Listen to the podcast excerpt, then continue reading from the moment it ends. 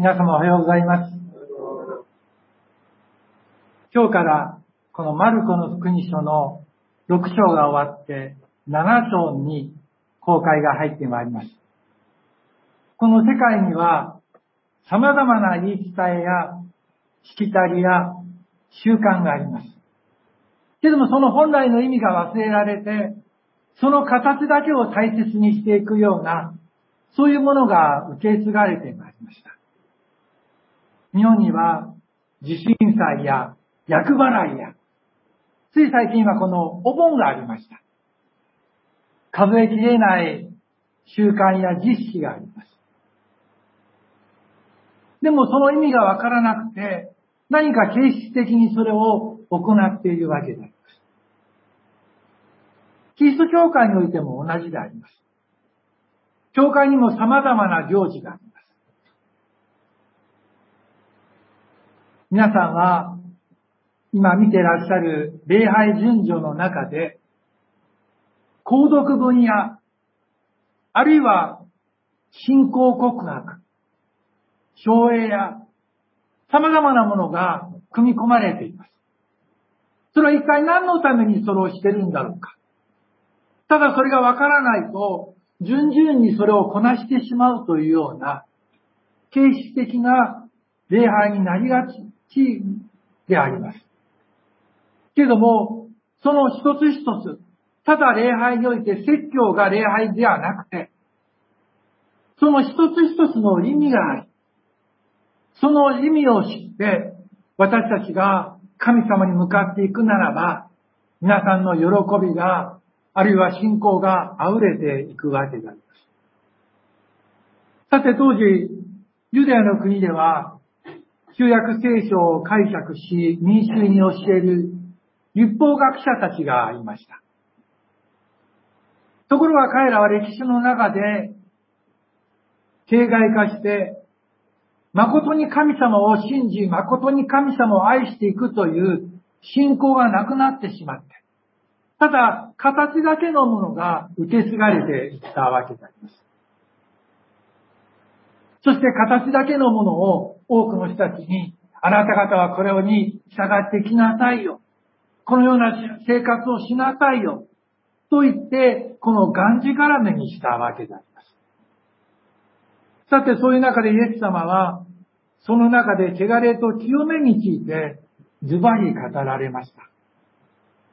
さて、このところに繰り返されている言葉があります。皆さん、聖書を見てください。8節と9節と、この13節。まあ少しずつ表現は違いますが、語ってることは同じであります。8節には、あなた方は神の戒めを捨ててと書いています。捨ててと書いてあります。それ9節には、ないがしろにしています。さらに13節を見るならば、無にしています。まあ少しずつ違うのはですね、この全文のギリシャ語も違うからであります。あなた方は捨ててしまった。どういうふうに捨てたんでしょうか神様の言葉を捨てるということは、あなた方の生活の中で神様が言われることに聞かないで、ないがしろにしている。あなた方の生活で神様の言葉に従って当てはめていないんだ。という意味であります。そして神様の言葉を信じているクリスチャンで、この13節にあるようにあなた方は同じようなことをたくさん行っていると言いました。すなわちイエス様は、形だけの信仰ではなくて、命が溢れる信仰生活があるように願っています。神様が私たちに願っていることは、罪によって私たちが、神様から離れてしまった私たちが、神様との交わりに回復するということ。形ではありません。一つ一つに命が通っていなければ、私たちは悔い改めなければなりません。さて皆さんにお尋ねします。皆さんの今日のこの礼拝は喜びでしょうか？何かワクワクするような感じがあって、ああ、神様を信じていくならば、というような楽しみがあるでしょうかもし、そういうものがなくて、クリスチャンだから礼拝に来なければならない。ちゃんと椅子に座ってですね、聖書を読まなければならない。お祈りをしなければならない。ならないならないでですね、本当にもう形だけのクリスチャンになってしまいます。さて、一つの例として、例えば、食事前の手洗いであります。確かに衛生的には手を洗うことは大切なことでありますけども、彼らは、この清めの儀式をしてからでないと食べることはしませんでした。清めの儀式というのは、ただ手だけではなくて、手首も、あるいは腕も洗うわけであります。よく皆さんは、日本の神社など行くとですね、必ず口を注いでですね、手を洗って清めて参拝をします。あるいはまたテレビでも見たことがないでしょうか。イスラム教徒の方々がですね、礼拝するときにですね、もうあちらこちらをですね、洗いながらですね、清めて礼拝をしている。それが儀式であります。でも、イエス様の弟子たちは、この清めの儀式をしないでさっさと食べてしまったわけです。すなわちイエス様は、人々の言い伝えはどうでもいいと、まあ、言われたからであります。これは大変なことでありました。確かに手を洗うということは、衛生で、衛生的でですね、必要なことです。でもイエス様は儀式をしなくてもいいと言われました。誠の意味は何でしょうか？聖書の中には、そのような原始的な教えがあります。例えば、ユダヤ人は清いけれども、違法人は汚れている。ですから、市場に行けばですね、自分たちが軽蔑して差別していた違法人と接するから、市場から帰った時には、この体を洗ったというわけであります。まあ私たちが考えるとおかしなことでありますけれども、そういうふうに考えていました。それをイエス様がどのように壊しておられるのかを見ることができます。だから人々はびっくりしました。イエス様は何と言われたんでしょうか人は何を食べたって汚れるものではない。人間の汚れは心の中から来るんだと言いました。皆さんが思ってる思いや考え、外に現れたらもうびっくり仰天になります。私もこのところで立っておれることはできません。けれども、あなた方の心の中から生まれる思いや考えや、それがやがて行動となって生活になり、習慣になっていく。ですからそれが大切ですよ。あなた方の口に入ってくるものは、そんなに大切ではない。ですからイエス様は、食べるものよりも心をきれいにしなさいと言われました。弟子たちは習慣に縛られずに自由な生活をしていました。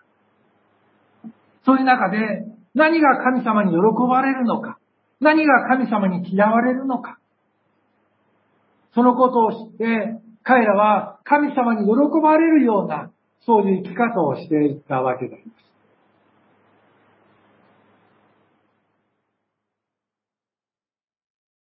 現代では表面的には経験なクリスチャンのように、神様を恐れ、礼拝をし、ある人は言います。先生、私は教会に行っています。あるいは洗礼も受けました。聖書もよく読んでいます。信心深そうに見えます。けれども、実はその心を見るならば、随分神様から離れている人がいるのかもしれません。さて、イエス様が喜ばれ、そこに神様の祝福が伴う生活とは一体どんな生活でしょうか清め派に属している私たちの教会は、清めであるとか、あるいは自我の託殺であるとか、精霊のバプテスマ、あるいは精霊の満たし、あるいは人材信仰、そういう言葉を使って語ります。でも難しいことはわからなくても、その本質は何かと言いますと、私たちは神様から離れてしまった私たちが、神様によって回復せられて、神様と交わりを持つものになった。もし人が罪を犯しているならば、その分かった時に悔い改めなさいと言いました。私たちは知らず知らずのうちに罪を犯してしまいます。私たちの思いや言葉において、またあるいは行動において、私たちは聖書を読むことによって成長します。聖書を通してこれは神様が喜ばれることだ。あるいは反対にこれは神様に喜ばれないことだ。精霊が示してくださって、知らなかった罪に気づいたならば、神様ごめんなさいというわけであります。さらに清められて成長していきます。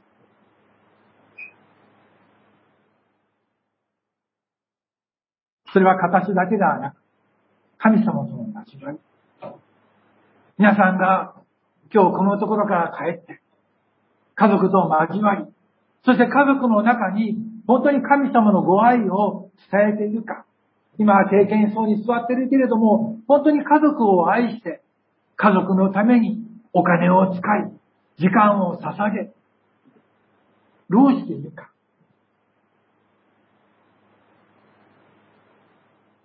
一人の青年がイエス様のところに訪ねた時にイエス様は彼らに、彼に言いました。彼はイエス様に尋ねました。聖書の中で一番大切なことは何ですか？神様を愛するということ。自分を愛するように人を愛することだ。これが立法の中心だと言いました。私にはこんな賜物がある。こんなことができる。あんなことができる健康だ。大切な部分があります。でもそれよりも大切なことは皆さん自身がイエス様を愛しているかいないかではないでしょうか。そしてイエス様を愛して今日の礼拝においてもその交わりを喜んでいるだろうか。人に聞かなくても一番自分がよく知っています。ですからパウロは、どんなに素晴らしいものを持っていても、賜物や力があったとしても、山を移すような信仰があったとしても、イエス様に対する愛がないと、それは、所詮無であると言いました。聖書のことをたくさん知っているということと、神様の御心に生きていることは別次元であります。さて、ここで注意しなければならないことは、言い伝えの中にも、決して悪いものではないものがあります。例えば、クリスチャンに、まあ私たちに与えられて言うならば、イエス様の復活の日を記念して日曜日に礼拝っています。ある意味立法であり、言い伝えでもあります。大切でしょう。けれども本当の意味は、私を愛し蘇られたイエス様が私たちを招いてくださる。そしてそこで神様を礼拝し、そして御言葉を聞き、神様と共に歩む。ですからもし皆さんの礼拝がここで輝いていなければ、ただの立法主義者的な礼拝と同じであります。毎週毎週、復活の朝、トマスがその集会にいませんでした。みんなが喜んで感謝してるのに、そのトマスだけが一週間悲しみと不安の中にいたわけであります。その次の日曜日にはトマスがいましたから、イエス様が現れてトマスに声をかけられました。そしてトマスはそこでまた喜んで使わされてまいりました。皆さんもそうなんです。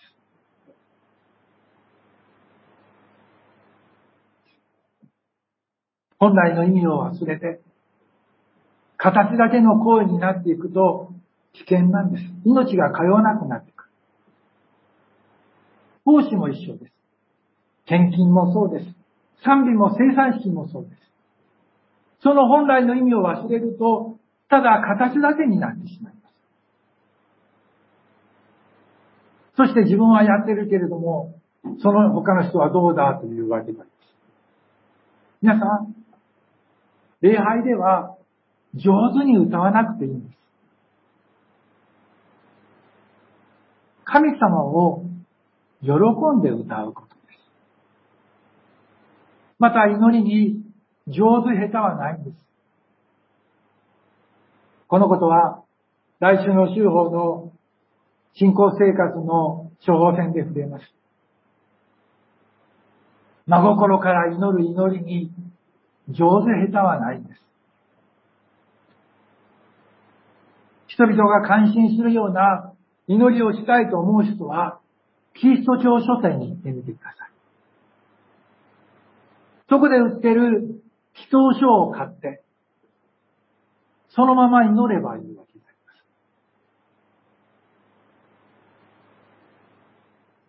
す。それを暗記して祈るならば、ああ、すごい祈りだなと多くの人たちが言うかもしれません。でも神様は、その一人一人の心をご存知であります。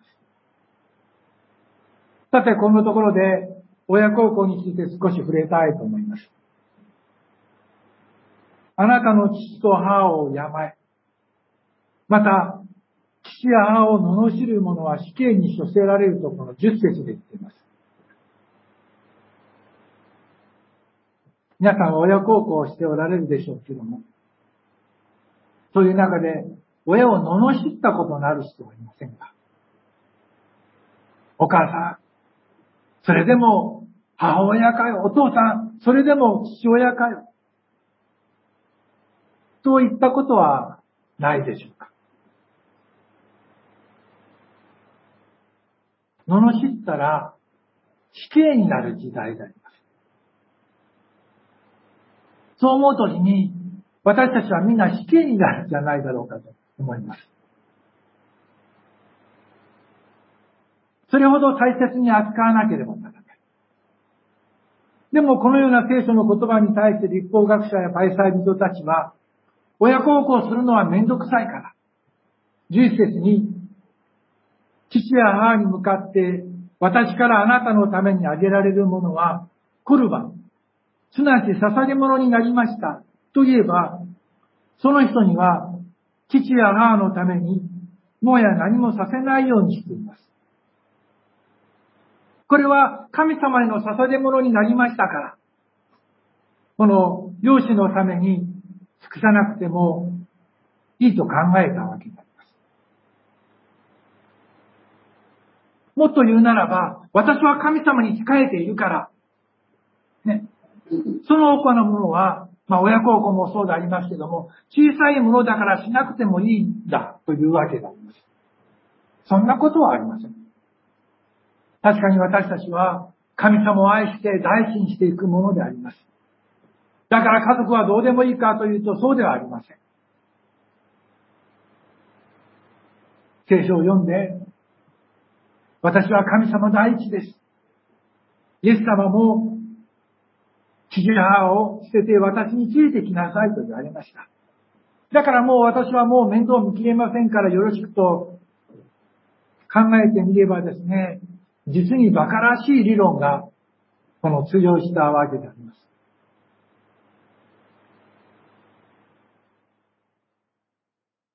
この両親に対して単に尊敬するとか、罵らないばかりではなくて、それ以上に捧げていきなさい。支えてきなさいと言っています。精神的にも肉体的にも。父親を尊ぶということは、年を取ってきて、自力では生きていけない父母の面倒を見るということです。自分の思っているもので、父や母に対して養っていくということになります。私たちは聖書の御言葉を読むときにですね、だんだんと心が重くなってきます。頭が上がら、頭を、が上がらなくなることがあります。自分が裁かれていることに気づいてきます。神様、神様と言うけれども、あなたは両親を愛しているのか両親を養っているのかと問われるからです。私はそのことは大事だと思います。私は以前、クリスチャンになるときに両親から反対を受けました。さらに進学校に行くときにはさらに教会まで怒鳴り込んできました。母は泣きながらやめてほしいと言いました。父はせっかく大学まで行かせ、そして会社も就職してるんだから、今更がまた勉強する必要はないだろうと言いました。私の心の中では神様の言葉、あなたは私に従ってきなさい。という神様のメスの言葉とあなたの両親を敬いなさい。大切にしなさいという言葉が交差していくわけであります。神様に従いなさい。両親に仕えなさい。どちらが大切なんでしょうかどちらも大切です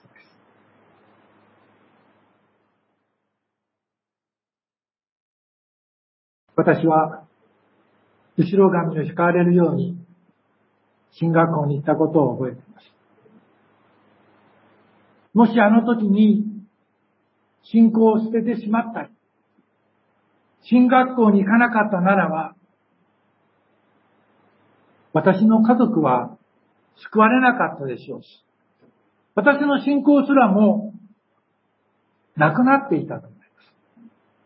そして今の私はありません。それは皆さんがこれから様々な信仰とこの世との関係の中で葛藤していく経験であります。どう選択したらいいんでしょうか神様はその都度教えてくださいます。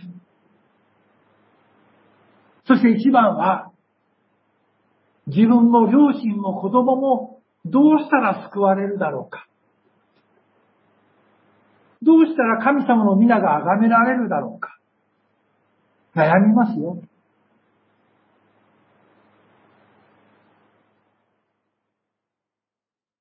皆さんの一番近くにいる者が、皆さんの信仰をよく知っています。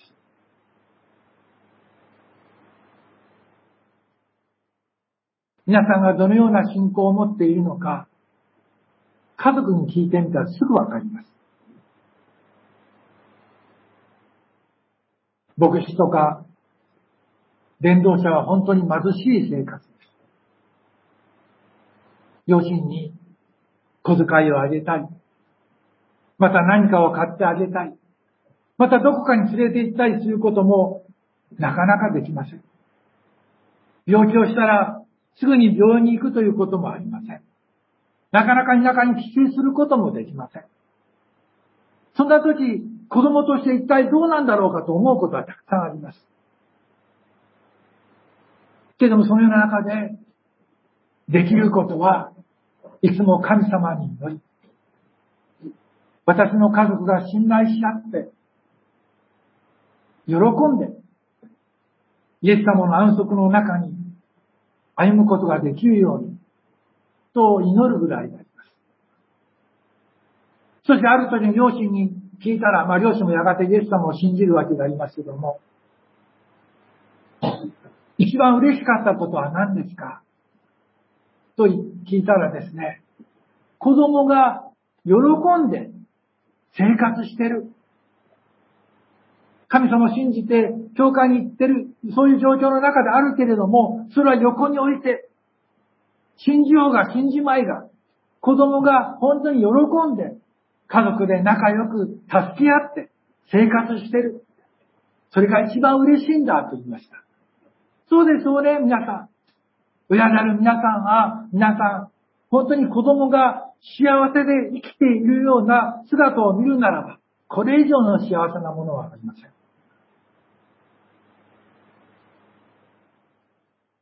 聖書の御言葉で頭が上がらなくなります。